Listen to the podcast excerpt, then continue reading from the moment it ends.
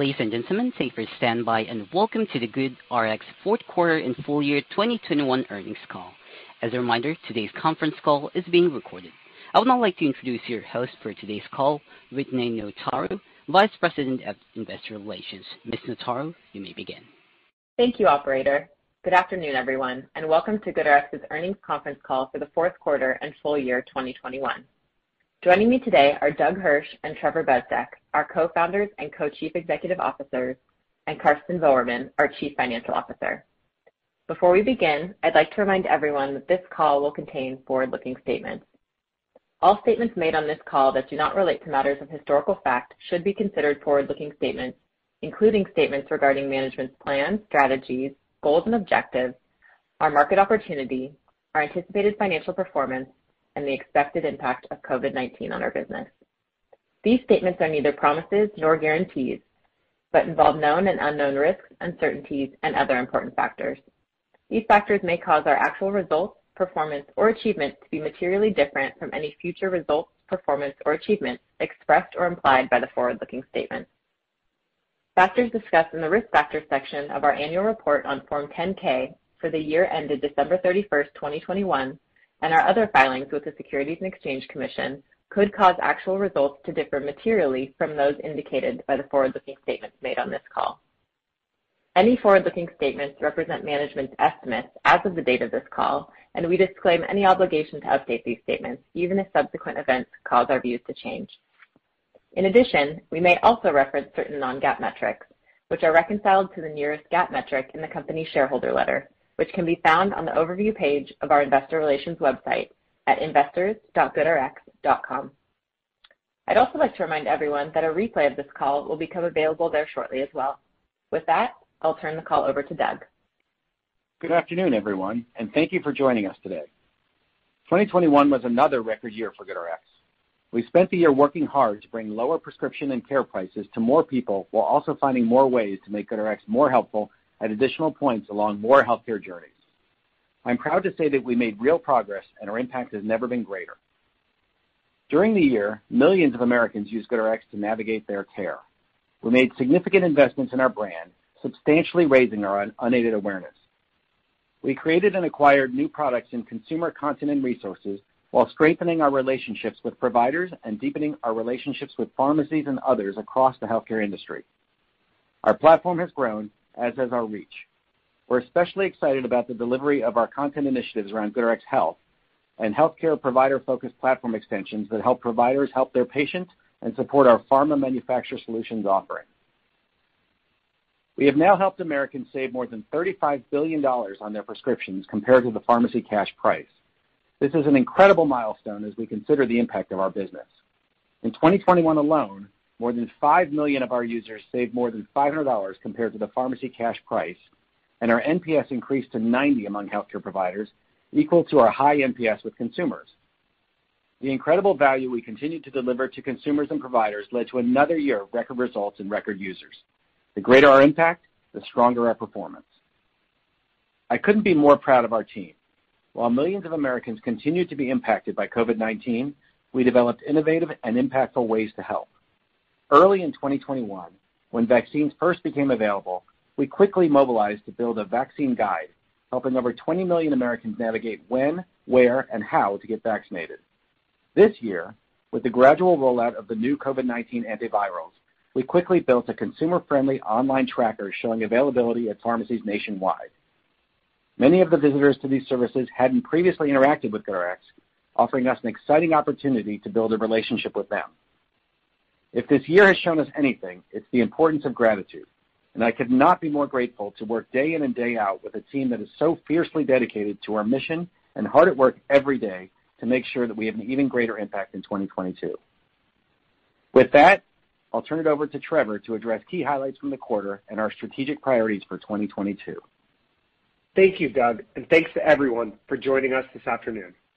Before I talk about all of our twenty twenty-one achievements, I wanted to take a moment to discuss where we ended the year relative to our expectations and what that means for both our near-term and long-term expectations. When we built our twenty twenty-one plan, we expected the second quarter would continue to be impacted by COVID but that healthcare activity would pick up in the third quarter as the undiagnosed condition backlog started to clear. These assumptions formed the basis of our full year twenty twenty-one guidance, which we outlined on the fourth quarter earnings call last year. The reality is that the effects of COVID have remained longer than we had expected, and the resulting impact on our business has been greater than we anticipated. Karsten will discuss the quantification and its implications on our twenty twenty-two guidance, but I want to acknowledge that we underestimated the length of time that COVID would impact our business. Having twenty-four months of smaller new therapy starts in a business that's highly recurring due to refill frequency and the long-term nature of prescriptions created a compounding impact over time. Despite COVID lasting far longer than we expected, our full-year revenue was still within the guidance range we provided early in the year, and just one percent shy of the midpoint, including the fourth quarter results. We were able to deliver this performance thanks to our newer, fast-growing subscriptions offering and our even faster-growing pharma manufacturer solutions offering. Both of these incredible businesses were nascent just a few quarters ago, and today contribute significantly to our financial results. Despite the headwinds we faced in twenty twenty-one, we've continued to grow revenue, market share, and relationships, all of which set a strong foundation for years of sustainable growth and profitability. We didn't reduce our pace of investment during the slower than anticipated growth period, even though this resulted in lower than historical margins. We chose not to slow down our pace of innovation. We are taking a long-term view. Some of these product and marketing investments deliver returns quickly, like GoodRx for Providers, which launched in the fourth quarter, and we believe puts us on a path to quickly becoming one of the largest provider platforms in the country. We've already seen excitement for this offering in our sales pipeline with pharma manufacturers. Other investments will take longer to be reflected in our financial results, but we believe they will be hugely impactful for consumers and our future revenue. We have generated significant cash flow for many years and have had historical adjusted EBITDA margins of about forty percent. Our conscious decision to invest in our platform and our brand over the last few quarters has resulted in record unaided awareness. Most of our teams where we have been focused on investment are now largely in place, and we anticipate our operating leverage will scale in the second half of twenty twenty-two, with margins expanding throughout the year. We are committed to returning to historical adjusted EBITDA margins of forty percent plus in the coming years, and we are confident in our ability to do so. Longer term, we expect annual revenue growth rates in the mid-twenties. These growth rates, combined with increasing margins over time, will position us as a strong Rule of sixty-five company, even as our scale continues to grow. Our plan is to continue to build innovative products and execute strategic M and A to offer more value to the large and increasingly recurring user base that knows and loves GoodRx. We are confident we can deliver more value in the future and do so with high revenue growth rates and expanding margins, creating substantial long-term shareholder value. While we expected twenty twenty-one to be an even better year, I remain incredibly proud of our accomplishment. We finished the year strong with another quarter of record revenue, record adjusted EBITDA, and record users. We grew revenue thirty-nine percent year over year to a record two hundred thirteen point three million dollars in the fourth quarter, and our adjusted EBITDA to a record sixty-two point three million dollars. Our positive results were fueled by the strength of our prescription-related offerings, as well as incredible growth in our pharma manufacturer solutions offering. In the fourth quarter, we reached over six point four million monthly active consumers and over one point six million subscription members, despite the Omicron variant adversely impacting the latter portion of the quarter. We continued extending our reach in the fourth quarter and into the new year, adding new B two B distribution channels to our prescription-related offerings, further aggregating demand. We announced a new integration with Wheel, a digital healthcare platform that powers virtual primary care and behavioral health services, to make GoodRx prices available to Wheel clients and their millions of patients. We also entered into an agreement with Instacart to provide their shoppers with discounted access to gold. Our pharma manufacturer solutions offering delivered another quarter of explosive growth, growing four x year over year, capitalizing on the fact that twenty percent of searches on our platform are for brand drugs. Our fourth quarter net revenue retention was over one hundred fifty percent. We finished the year working with nineteen of the top twenty manufacturers and over one hundred forty brands. And we also built a very robust pipeline for twenty twenty-two, setting a foundation for strong and sustainable growth of this offering. I'm also excited to share that we closed our first pharma deal specifically targeting H C Ps this quarter with two top manufacturers. Our ability to sell these H C P-specific deals was supported by the fourth quarter launch of Provider Mode on our new and improved GoodRx for Providers platform. As we highlighted on our second quarter earnings call, GoodRx for Providers is our dedicated provider platform, offering a more customized experience that caters to specific H C P needs and equips providers with the tools they need to support their patients throughout their healthcare journey. We've been reimagining the way patients and H C Ps interact with the healthcare system.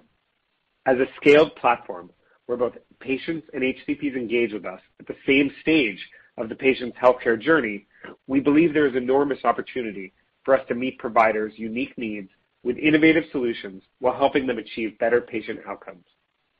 Since we started tracking D M D I Q V I A data in June twenty twenty-one, over seven hundred thousand providers have used the GoodRx platform, spanning broadly across specialties from oncology to primary care. We have been introducing our new provider mode gradually to a subset of the providers who visit GoodRx and have seen strong adoption, with over ninety percent of providers who have been introduced opting into this new mode, which represents over eighty thousand H C Ps and growing. We believe this high rate of adoption without any off-platform marketing underscores its highly differentiated value for providers and points to its competitive superiority. As part of this launch, we also redesigned our prescription savings flow with the provider in mind, offering more streamlined navigation and focusing on their needs. These changes have significantly increased provider engagement. So far, we've seen providers on the platform sharing discounts with patients at a much higher rate than before, almost twice as frequently based on early results. We've helped our huge provider base, which was already highly engaged, become significantly more effective at driving use of our prescription-related offerings. Providers are also turning to GoodRx as a source for editorial content. While price searches and product savings drive significant provider engagement, we have seen increasing provider interest in our GoodRx health content. In twenty twenty-one, we added thousands of new articles and videos, more than tripling the size of the GoodRx health content library. Providers on the platform are actively searching GoodRx for articles and content reviewed by medical and editorial experts, and we plan to make sharing these resources even more seamless in H C P mode. This engagement further validates our focus on GoodRx health and lends itself to a more curated content experience for providers in the future. In the first quarter, we added to our provider-specific solutions with the acquisition of FlipMD, an essentially pre-revenue marketplace that has achieved significant momentum, connecting practicing physicians with organizations seeking on-demand medical expertise. We believe FlipMD has exciting capabilities that will both expand our engagement with healthcare providers and increase and complement the services available through our pharma manufacturer solutions offering, continuing to differentiate it and expand the offering's lead relative to alternatives. GoodRx for Providers allows us to not only drive growth in our prescription-related offering, but also expand our pharma manufacturer solutions offering by addressing an even greater share of the thirty billion dollars spent annually on pharma marketing. We believe the runway and opportunities to continue to address provider needs are massive. We are actively developing novel and innovative platform features to grow provider engagement, reach, and scale, and are excited about the opportunity to forge deeper relationships between providers and others, like pharma manufacturers in the healthcare ecosystem. With the combination of GoodRx for Providers and our consumer offerings, we believe GoodRx delivers a truly unparalleled digital healthcare platform and a unique ability for us and for our partners, especially pharma manufacturers, to educate, influence, and serve providers and patients in a coordinated fashion. Looking ahead, we're excited to build on our twenty twenty-one growth and success to deliver a very strong twenty twenty-two, reaching more consumers and providers and bringing them more value at each stage of the healthcare journey. We remain intent on strengthening our brand and, and broadening our reach, taking our consumer-first focus to the next level, and investing in our platform to launch new partnerships, new products, and even better services. In twenty twenty-two, we are focused on four strategic priorities. First, increasing awareness and reach to help more consumers understand how we can help them navigate their healthcare journey. This is true for both uninsured Americans as well as insured, where we think the opportunity is massively underpenetrated. Second, strengthening our H C P relationships by expanding the H C P value proposition and continuing to make GoodRx a destination for providers. We are focused on meeting their unique needs with innovative solutions while helping them achieve better patient outcomes. Third, deepening our relationship with consumers by offering relevant, timely, and actionable services, advice, and content that enhance engagement. Fourth, building or acquiring new platform capabilities that create the foundation for additional services and value we can offer consumers, H C Ps, and pharma manufacturers. We continue to evolve our solutions to benefit our users and further improve our unit economics. This year, we are strategically repositioning Gold, our subscription program, to focus on a more specific audience that we believe finds the most value from Gold, members with chronic conditions, multiple recurring prescriptions, and other long-term needs. As part of this repositioning, we increased prices for new Gold subscribers in January to reflect all the value we've added to the program in twenty twenty-one and create a clear differentiation between our offerings. We are almost two years past the time when we integrated Gold into our platform, and with a much larger subscriber base, it was time to evaluate our subscriber behavior and pricing strategy. We found that some subscribers are high utilizers and saving thousands of dollars a year, while paying only around one hundred dollars for their annual subscription. And other subscribers are not using the offering enough and are probably better off using our free prescription transactions offering. Overall, we believe this change benefits our user base, gets users to the offering that makes the most sense for them, and that the price increase improves our unit economics as well as the differentiation between our prescription transactions and Gold offerings. We believe this more targeted approach will allow us to continue to invest in Gold and its offerings and deliver more value to an attractive user segment, resulting in improved retention and L T V. We are excited about the opportunities ahead in twenty twenty-two and beyond, and as Karsten will discuss shortly, we are confident in our ability to not only drive growth, but also to inflect margins significantly. While the macro environment will have its ups and downs, we are confident in the long-term growth and sustainability of our business model. We continue to see many adjacent categories for GoodRx to enter within the massive four trillion dollars U S healthcare market, and we will approach each opportunity with the goal of making healthcare easier, more transparent, and more affordable for Americans. With that, I'll turn it over to Karsten to discuss our financial results and guidance. Thank you, Trevor. Good afternoon, everyone, and thank you for joining us today.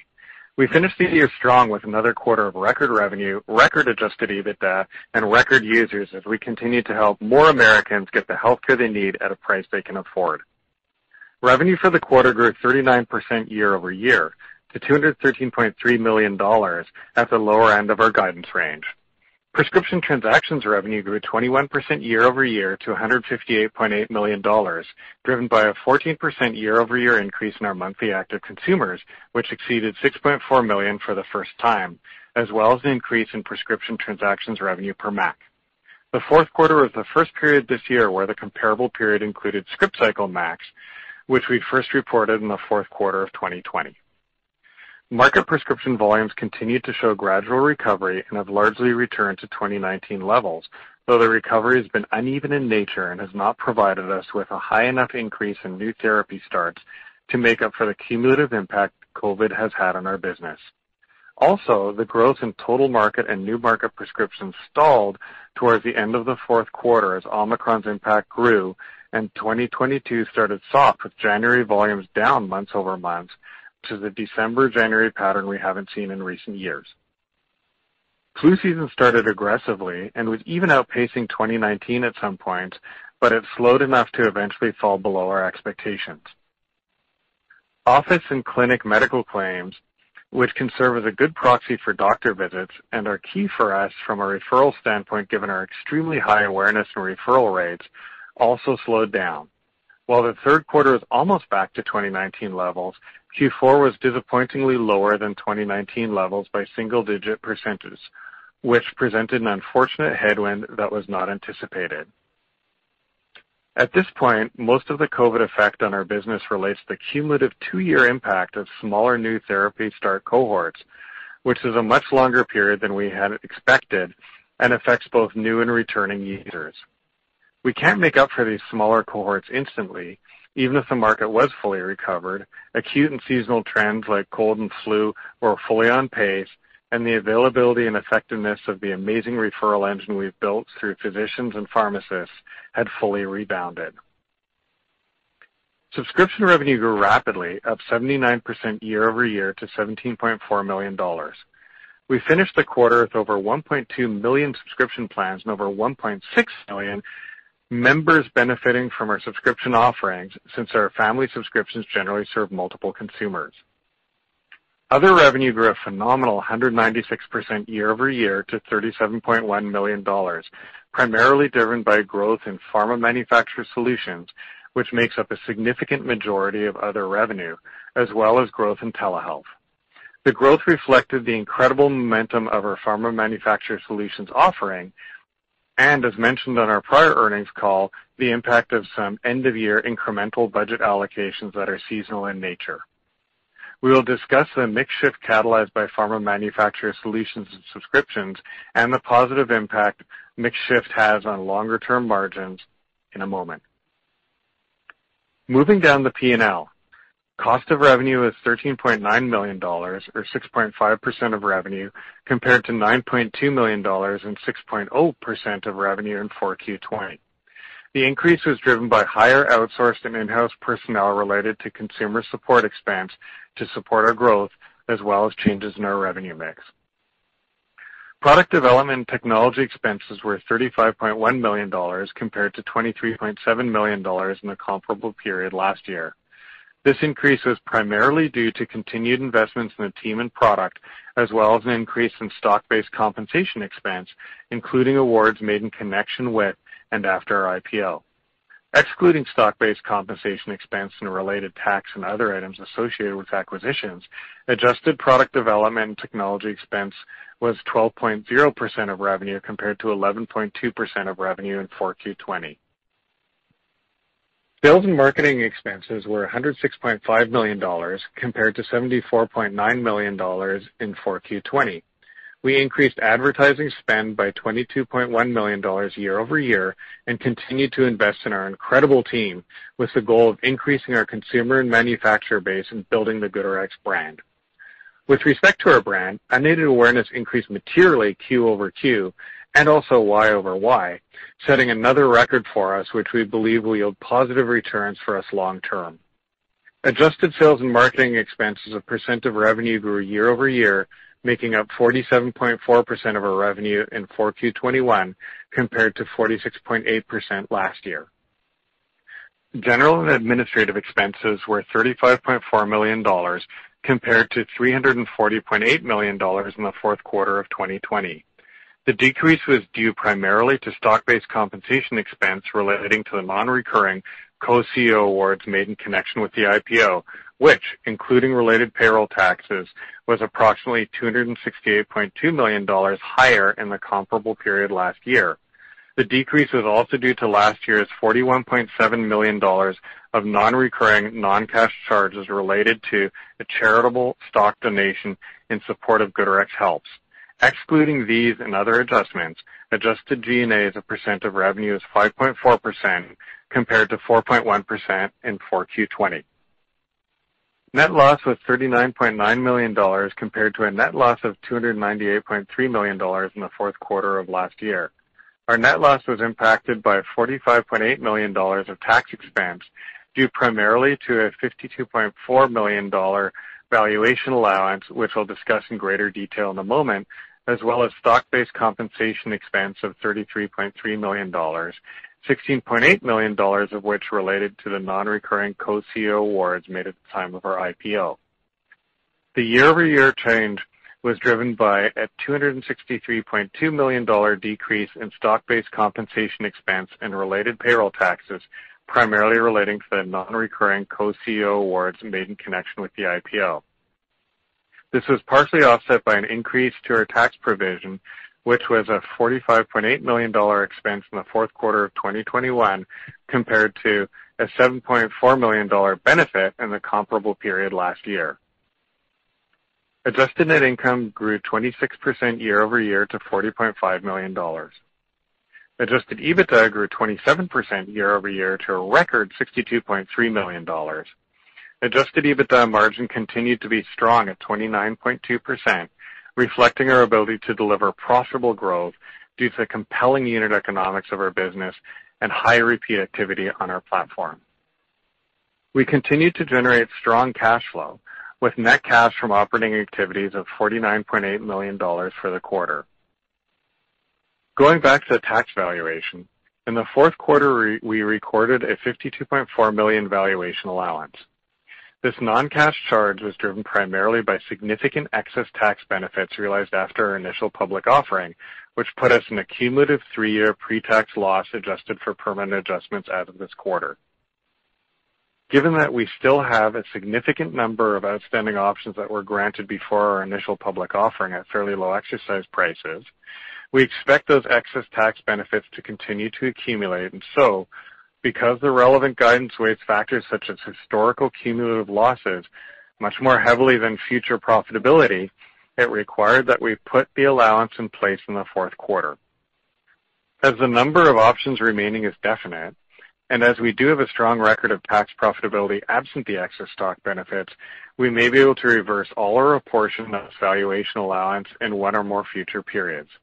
As we discussed in the past, we anticipate unpredictability in our future tax provision or benefit amounts due to multiple factors, including the one I just described, the exercise of stock options. This element, among others, is challenging to forecast as it is generally driven by factors outside of our control, such as the stock trading price and the related decision of employees deciding whether and what to do with their equity awards.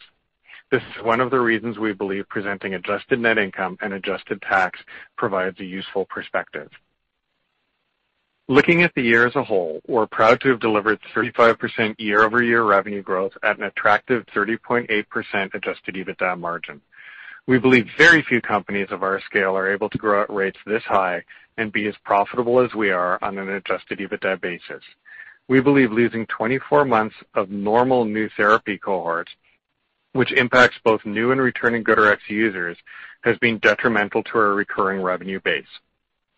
We estimate the impact of depressed new therapy starts led to a cumulative revenue reduction of approximately seventy million dollars to one hundred forty million dollars plus over the period since COVID began, weighted significantly towards twenty twenty-one based on our internal analysis. While we previously discussed the COVID diagnosis gap and how it could catalyze incremental script volume, that does not appear to have happened, and even as new therapy starts to return to normal, we expect the gap to impact us in the future. We anticipate the impact of COVID on our revenue, and our growth rate may decrease over time as increased new therapy starts begin to fill the gap that was created over the last two years.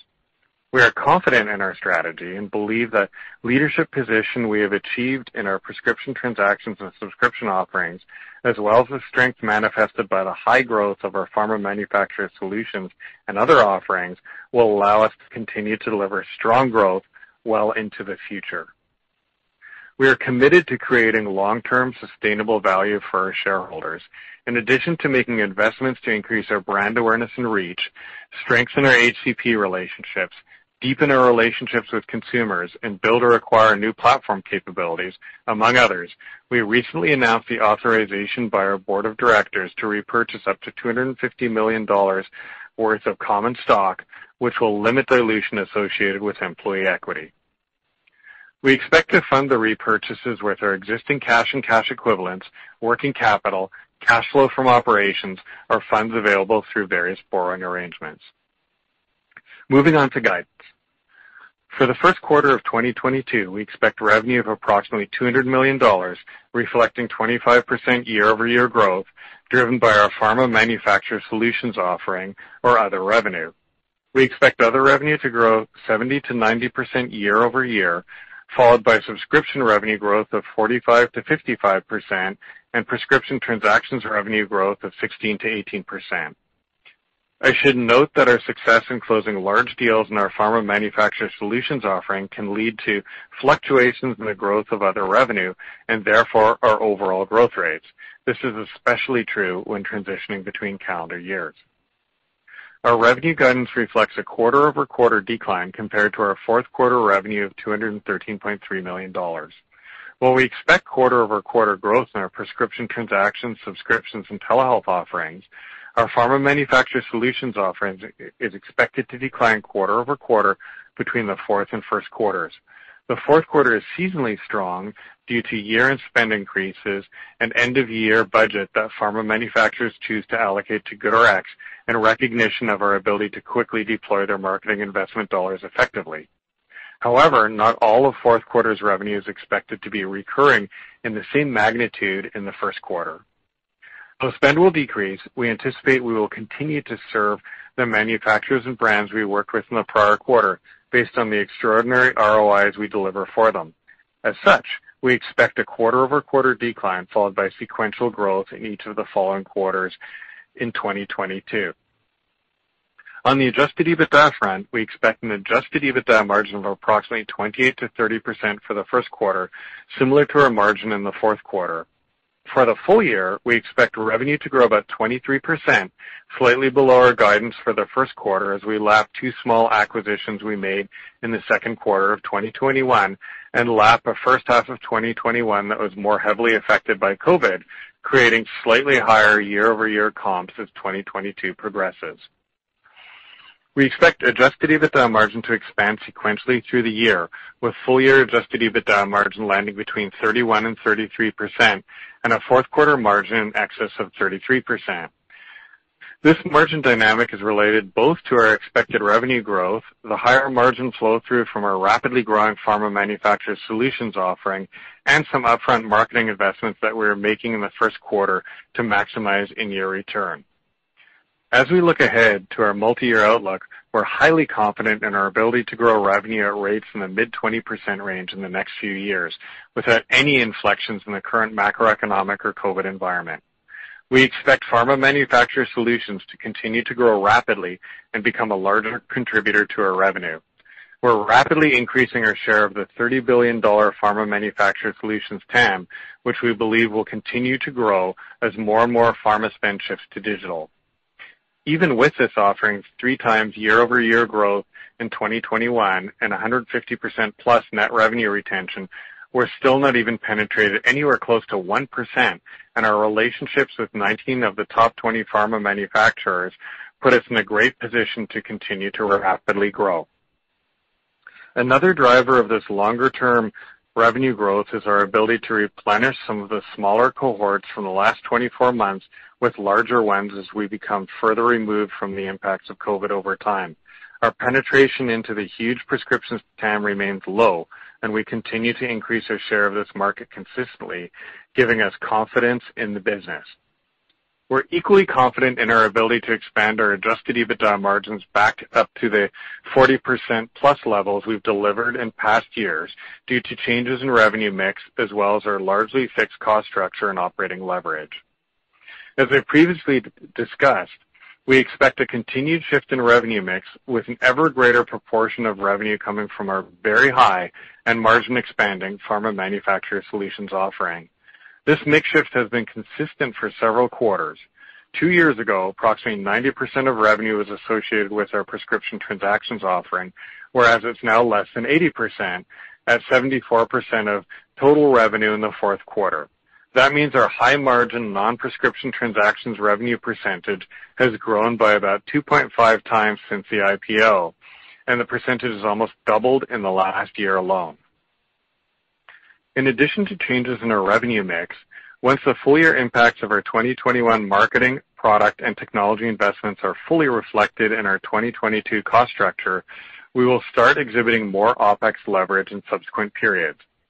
This reflects the relatively fixed cost structure across much of our business, including our G and A and, increasingly, our product development and technology functions.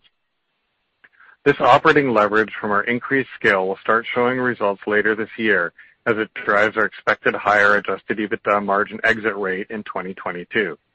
In addition to our cost structure, each year the proportion of our transactions that are recurring, that is, zero C A C and nearly pure margin, continues to grow. We're committed to translating our recurring transaction base and increasingly fixed cost structure into incremental adjusted EBITDA margin, bringing it to the forty percent plus range over the coming years. Between our anticipated growth rates increasing to the mid twenty percent range and contemplating margin accretion as I discussed, we believe we'll move from being a rule of fifty-five to a rule of sixty-five growth plus margin company in the years to come.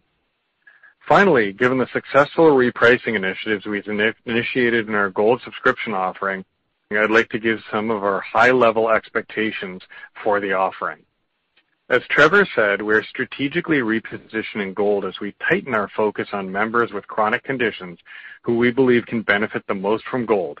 In addition to offering Gold members even better prices on their prescriptions than our prescription transactions offering, we've added more value to this program over the past year with new benefits including mail order and discounted telehealth visits.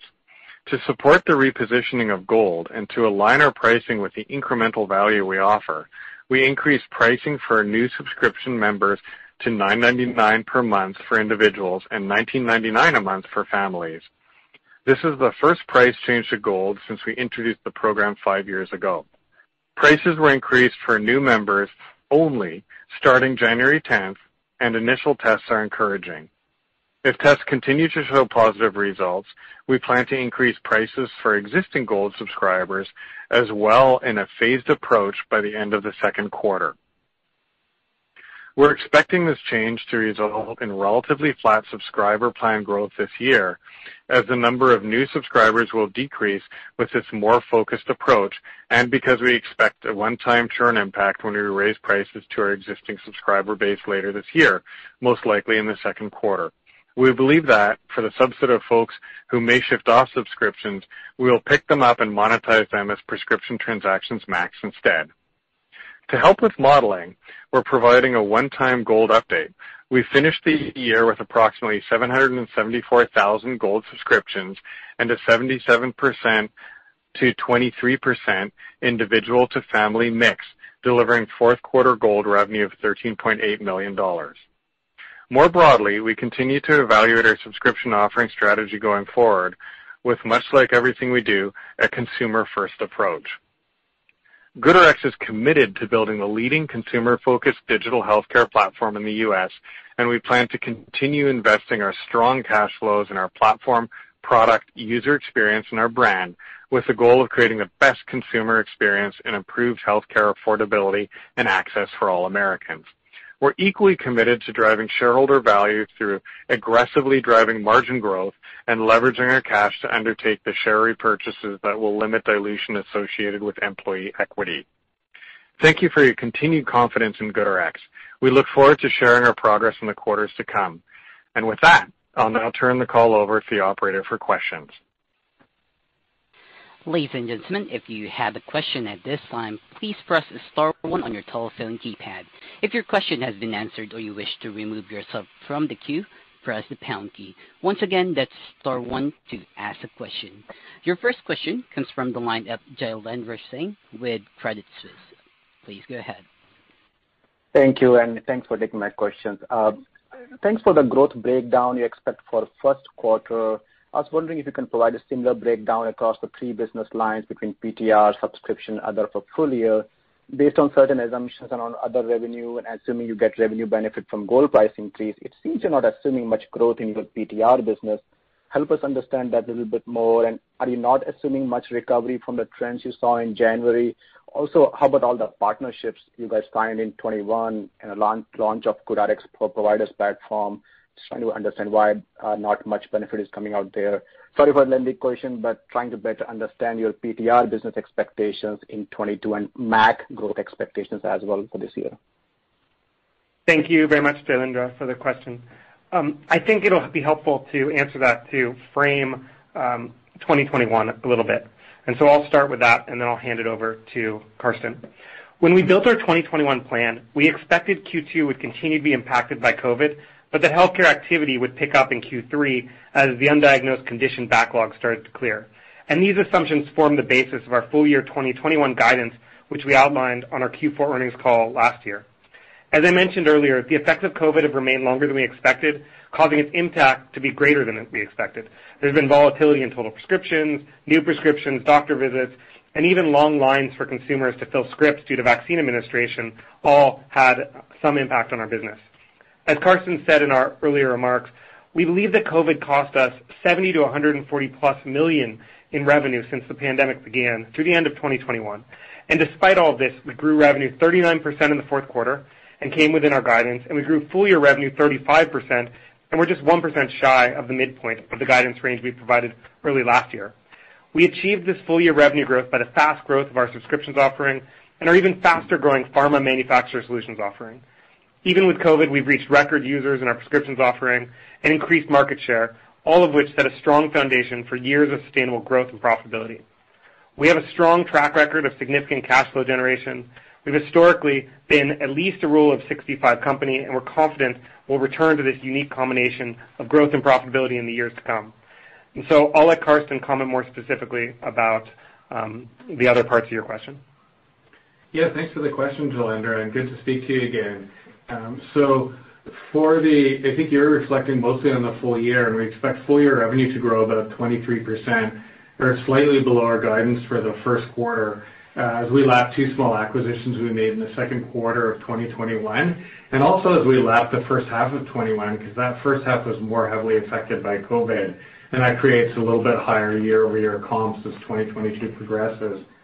Of the lines of business in terms of relative growth rates, we expect our manufacturer solutions offering to continue to grow very rapidly, both on the consumer front and also on the provider side with GoodRx for providers to that part of your question.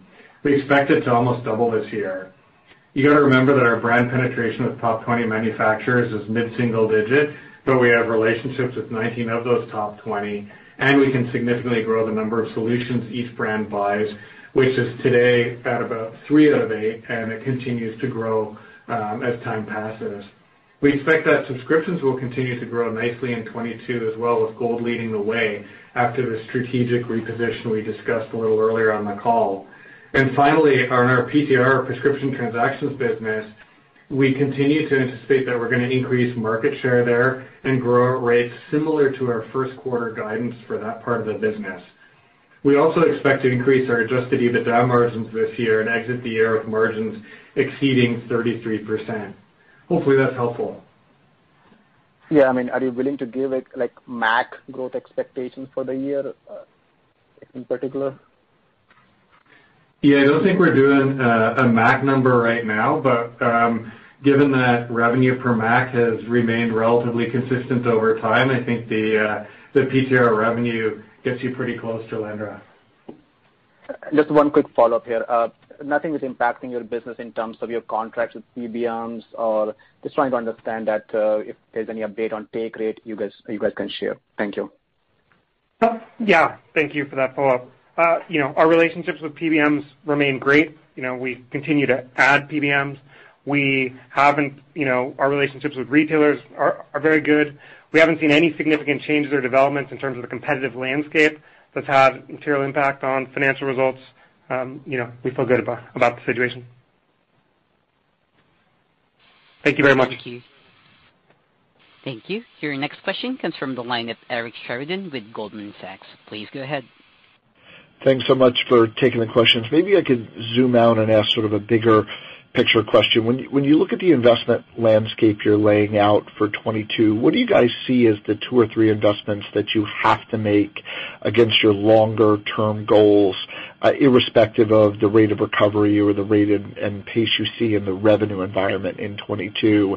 And then the second part of the question would be, can we maybe put just a finer point on your confidence interval and, and the sizing opportunity as some of those investments uh, morph into revenue and, and you return against sort of the rule of framework that you gave um, in your prepared remarks? Thanks so much. Yeah, I really appreciate the questions. And I think there, there are two ways to look at it. When we think about the business broadly speaking, um, and in response to the latter part of your question and the rule of outlook that we have, um, one of the reasons we believe that we can continue to throw off EBITDA more similar to historical levels in the forty plus range, and once again return to the rule of sixty-five um, levels that we've been performing at historically, is that we're confident in both in our ability to grow revenue, but also in our ability to grow margin. And on the on the investment side, I think that has two pieces to it. One piece of it is that a significant number of our investments are already made. So when we look at our business, broadly speaking, we see our overall cost structure becoming incrementally more and more fixed. And there are a couple different dimensions to why that is. Um, the first uh, piece of that dimension is that our, our ability to continue to leverage the work we've done today as we've built out our product and technology teams is great. Uh, being able to leverage the, the S G and A side of our business is also great. But what folks don't always realize is that on the marketing front, too, we're there, too, able to increase our leverage because the proportion of our business that's recurring gets bigger and bigger each week, month, year, et cetera. And so that benefit of having that recurring business, which, of course, has no C A C associated with it, is just a great thing. So when we look at investments, we think those investments generally have significantly been laid in large parts of our business today. I think the the other element to think about this through is that when we look forward, the investments we're continuing to make are investments in things that open up even more of the massive, massive time we have ahead of us for our benefit. So some examples of that are things like our I R A Connect acquisition that we made last year, which allows us to be operating at the intersection of insured um, and cash pay, which are great in terms of demand aggregation, and um, other similar investments as well. So we're extremely excited about those elements, as well as our investments in the GoodRx to Provider platform that's allowed us to be able to pick up, um, over the last several months, a significant number of providers, with ninety percent of the providers exposed to the offering opting in and using it. So we're just very, very excited about all these dimensions. Hey there, this is Doug Hirsch. I wanted to just jump in as well and, and just let you know, you know, we are incredibly excited here about uh, some of the, uh, the mo- uh, mo- momentum that we have on the product side and some of the incredible stuff that we've been coming out with recently. Obviously, the, the, the nuts and bolts of GoodRx is generic drugs. We've had tremendous success in manufacturer solutions, and I'm really excited about some of the new products that are coming along that are far more, you know, interesting and more engaging, not just for consumers, but also for providers as well. And I really want to hammer home that this relationship that GoodRx has with providers is, is so special and something that we plan to con- continue to invest in. And you'll see lots of incredible new products and ways that we can ultimately really help providers connect with patients, because obviously they're an incredible influence in the decision-making process for any patient across multiple journeys. And last thing, you know, I, I encourage you to keep your eyes on, on our product development, because there's just really, really uh, in, incredible innovations that we're putting out in our products, and they're starting to come to fruition now. And I really hope, uh, I'm very, very excited about the course of next year, because some of the stuff that we've been working on for quite some time is just starting to uh, make its way out into the world. And uh, I think it's going to be really impactful, not just in the world of prescriptions, but as we look broader at the entire four trillion dollars T A M of all of medicine. Um, I'm just very, very motivated from a, from a product perspective as some of the really engaging stuff that we're doing, again, for both consumers and for providers. Thanks for the color, guys. Thank you. Thank you. Your next question comes from the line of Stephanie Davis with S V B Leerink. Please go ahead. Hey, guys. Thank you for taking my question. I'll, um, I'll start with one for Karsten. Just given the, the high incremental margin nature of the manufacturer solutions revenues, how should we think about the relatively muted twenty twenty-two EBITDA margin guidance? Is this more of a muted expectation just because you, you don't really have as much clarity on it as you talk about the non-recurring nature of your prepared remarks, or is there any sort of uh, post-COVID decel that we should be thinking of? Hey, Stephanie, thanks for the uh, thanks for the great question. Yeah, I think one of the reasons we're looking at margins in the way we are ties to, to the last question that we responded to a little bit too. We made pretty significant investments last year and ramped up our employee base quite aggressively between the end of, of twenty twenty and the end of twenty twenty-one.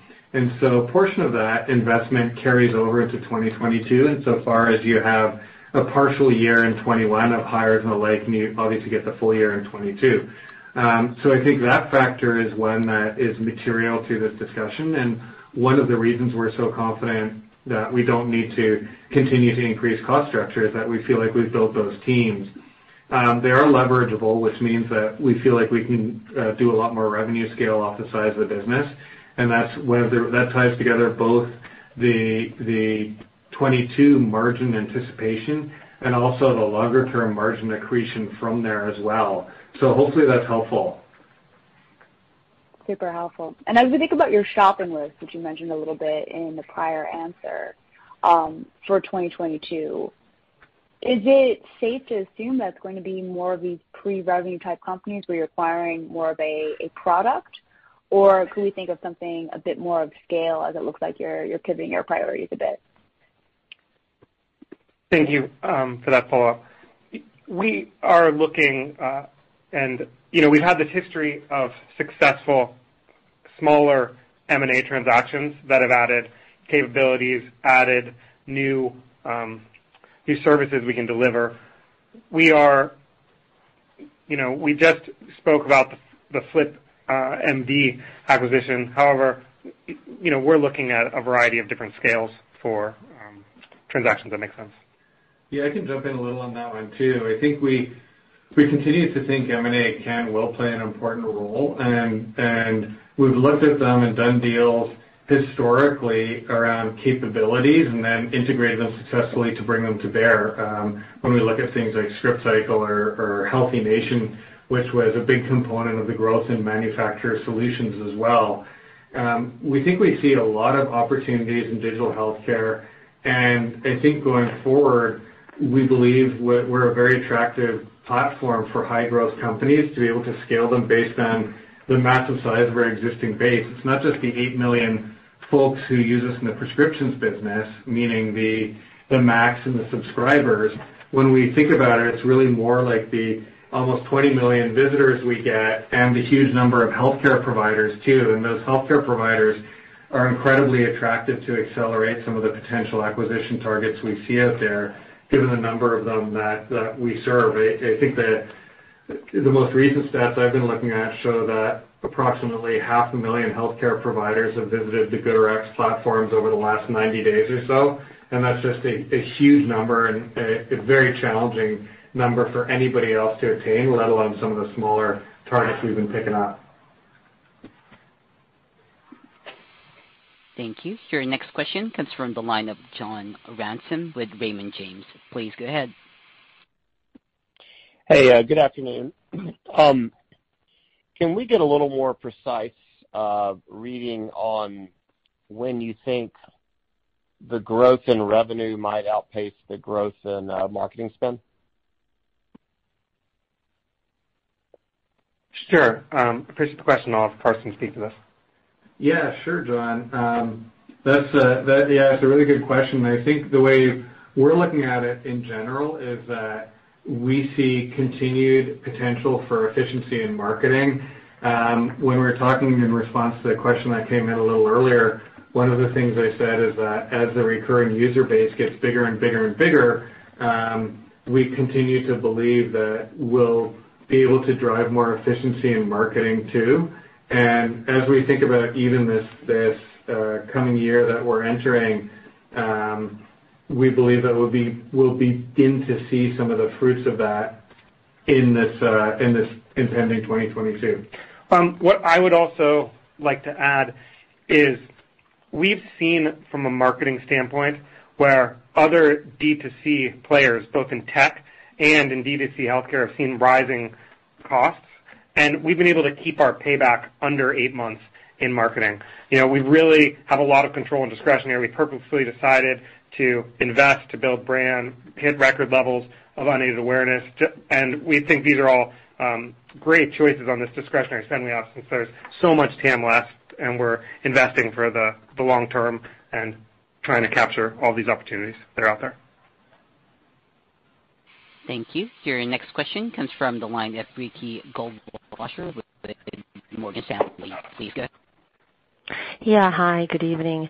Um, so a couple of questions here. First of all, as we think about the provider business, uh, should we ultimately think about it as a direct contributor to the other revenue line, or um, should we think about it as a feeder to pharma services and to prescription uh, revenues?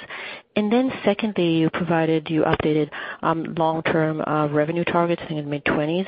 Uh, can you walk us just through the breakdown of how do you think longer-term uh, on the, the growth contribution of each of the different um, uh, businesses, prescription versus pharma services and in, in subscription? Thank you so much. I'm going to speak to the first part of your question, and then I'm going to hand it over to Karsten to answer the second part of your question. For GoodRx providers, we see this as an enormous opportunity. Uh, you know, we've in the last seven months, we've had over seven hundred thousand prescribers visit GoodRx. And with the combination of GoodRx for providers and our consumer offerings, we believe we deliver a truly unparalleled digital healthcare platform with unique ability for us and for our partners, especially pharma manufacturers, to educate, influence, and serve um, providers and patients in a coordinated fashion. You know, on our second quarter earnings call, we talked about GoodRx for providers and that a significant portion of GoodRx website visitors are H C Ps. In the fourth quarter, we launched this new and improved GoodRx Providers platform through the recently launched provider mode on our app, and the results so far have been quite incredible. We've seen a high rate of adoption with over ninety percent of providers who have been introduced opting into this mode. And as Karsten mentioned, with almost five hundred thousand providers visiting in the last ninety days, we believe we are one of the largest, if not the largest, provider and patient platform. And we believe these exciting new provider-focused tools and this increased reach with this audience extend that consumer reach and breadth, position us really uniquely well. So with the new mode, we're focused on two things, just, you know, which are both of the items you've raised.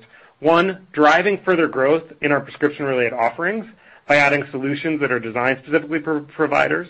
Um, an example there is we redesigned the prescription savings flow with the provider in mind, and this has already doubled the number of physician-to-consumer referrals from the base of providers that opted in. And then second, we are creating provider-specific solutions to drive more value to them and to continue to grow the H C P part of the pharma manufacturer solutions offering. We sold our first H C P-specific deals in Q four, and in the future we see opportunities to offer many H C P-specific solutions like personalized content, newsletters, host of prescribing and workflow tools to deliver value to providers. And so we're extremely excited about this part of the platform and, and the massive opportunities with providers. And so I'll let Karsten speak to your second um, question around uh, revenue. Hey, Ricky, this is Karsten. Thanks for the great question. As we look towards our multi-year outlook, we're highly confident in our ability to grow revenue at rates in the mid twenty percent range. Um, we plan on doing that without any inflections in the current macro environment or in the COVID environment either, just as we said for, for the guidance for this year. Much of the growth, to your point of how mix works, Um, which represents an acceleration from the growth rates in twenty twenty-two and the twenty twenty-two guidance. Uh, we expect to come from our rapidly growing pharma manufacturer solutions offering.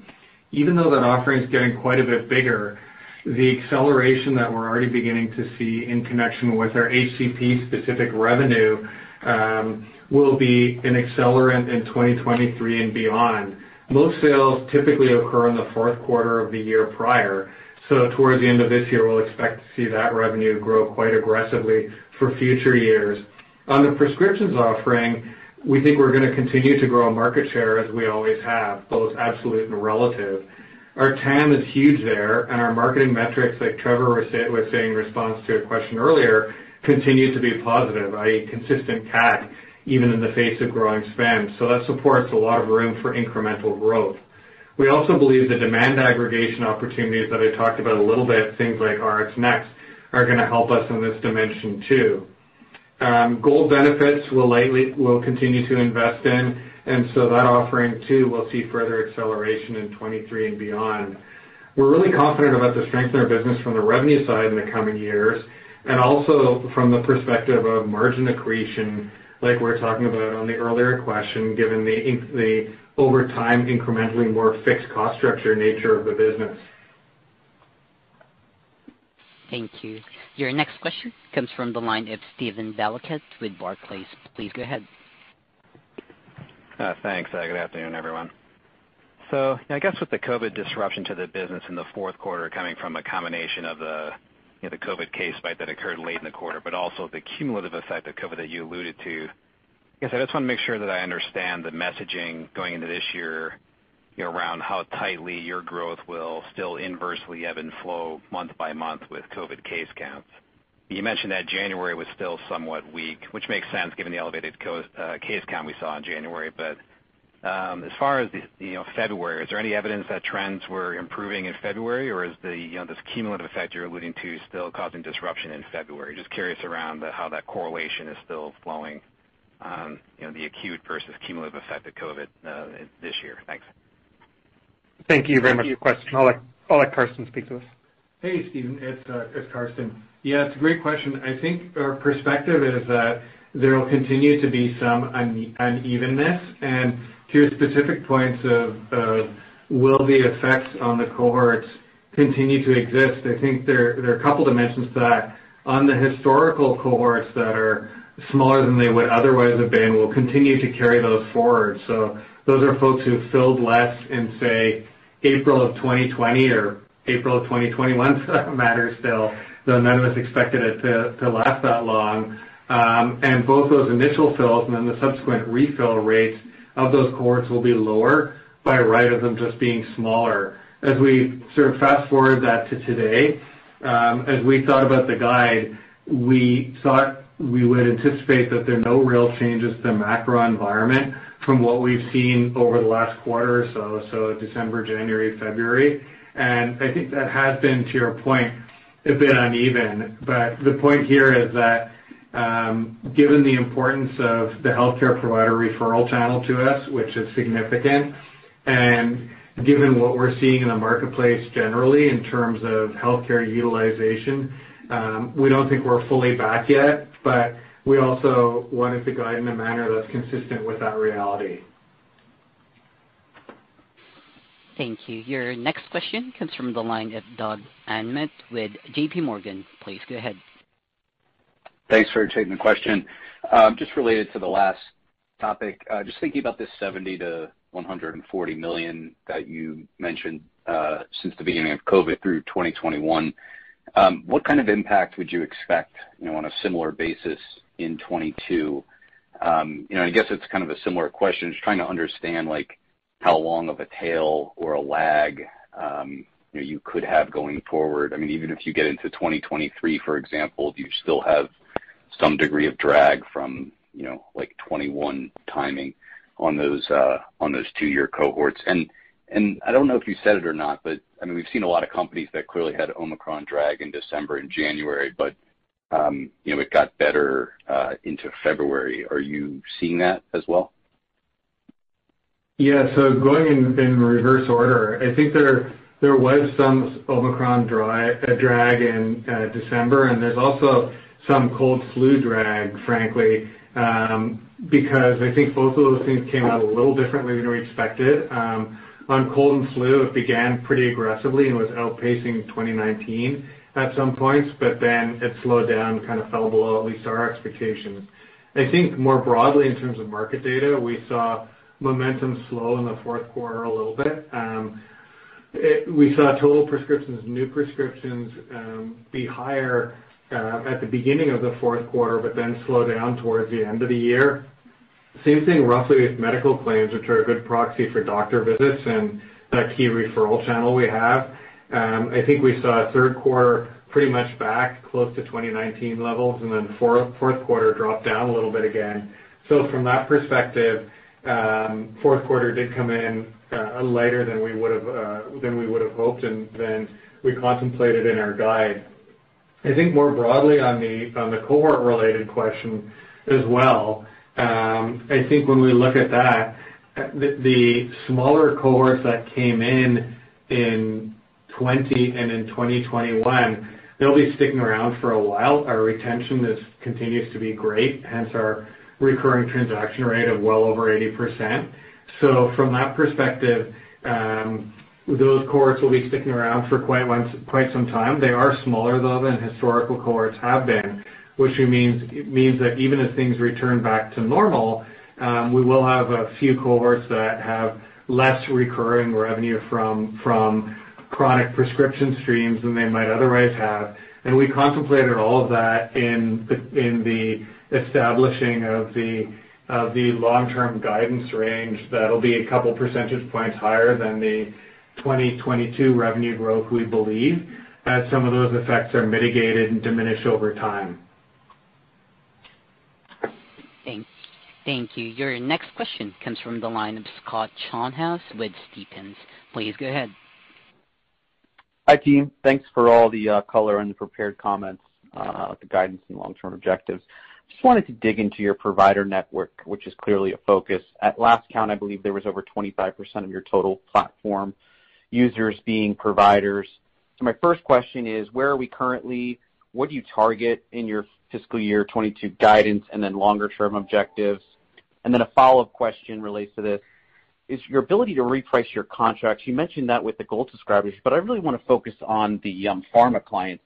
As your provider network grows, this should make you more attractive and valuable, and given that eighty-five percent of those clients are on fixed-fee contracts, what should, we res- what should we expect both from a revenue per pharma client expansion and margin expansion? This is already running at high margins, though, in this segment. Thank you. Sure. Um, you know, so for GoodRx for Providers, maybe just to start, we, you know, we I don't think we uh, we don't think of a particular mix that we're trying to achieve on providers versus consumers. We're just trying to provide a great solutions that are super high value to both the prescribers and providers as, as well as consumers. And, and that's what we've achieved. We were happy that N P S scores for providers are now up to ninety, which matches the extremely high N P S numbers we have of ninety for consumers. And, you know, that, that audience of over almost five hundred thousand uh, prescribers visiting and using our tools in the last three months, we, we think really makes it an incredibly large platform. So on the provider side, we have, um, you know, we think that's a great success. And so I'll let Karsten speak about the ability to um, control pricing and such on the pharma side and the rest of your question. Hey, Scott. Yeah, no, great question. We really appreciate it. And I think on this uh, on this dimension, We're, we're continuing to be incredibly excited about the progress we're making on manufacturer solutions. We, we feel like we have a great pipeline heading into the new year. And like I said in the call, we think it should almost double, with growth driven both from further penetration of the existing solutions, selling into, H, into selling pharma into the H C P provider solution now as well, and also being able to drive other dimensions, like, for example, having more solutions per manufacturer and per medications, and more medications per, manu- per manufacturer as well. I think what's really changed a lot for us is that with the focus on the provider mode and with the incredible adoption we've seen of it, again, like ninety percent of providers who get exposed to provider mode opt into it, which we think is amazing. Um, and we've had over half a million providers visit in the last ninety days, which we think is also amazing. We think those things create an inflection point for us that we haven't had before. So historically, we've been able to tackle this T A M pretty aggressively, but the T A M split between pharma spend on manufacturers and on patients. We're historically more focused on the patient side, but now we can hit both prongs, and that actually has synergistic effects between the two prongs, because it's very challenging for a manufacturer to find any other platform out there any other platform, period, that can target both the consumer side and the provider side in a coordinated fashion. So we think we're really uniquely positioned to do that well, and that's one of the reasons we're so bullish on the growth here. And, and we love the fact that as it grows, it shifts revenue mix towards this higher margin offering and ends up dragging margin up too. And that concludes our question and answer session for today. I'll now turn the call over back to Mister Trevor Bedzek for closing remarks. twenty twenty-one was another amazing year for GoodRx. We helped more Americans than ever access affordable healthcare when they needed it most. We delivered record revenue at attractive margins while growing our consumer and provider base, increasing our market share, and deepening the relationships that set the foundation for years of sustainable growth and profitability. I couldn't be more proud of our strong results and the continued progress we are making towards our goal of filling more gaps in healthcare. Although we've made a lot of progress over the last year, we believe we are just getting started. We see tremendous opportunity ahead to continue to revolutionize healthcare for Americans in this massive four trillion dollars market. We see many exciting opportunities to expand our platform and range of services over time, and believe we are well positioned for twenty twenty-two and beyond. Thank you for your continued interest in GoodRx. We look forward to sharing our progress in the quarters to come. And ladies and gentlemen, this concludes today's conference call. Thank you for participating. You may now disconnect.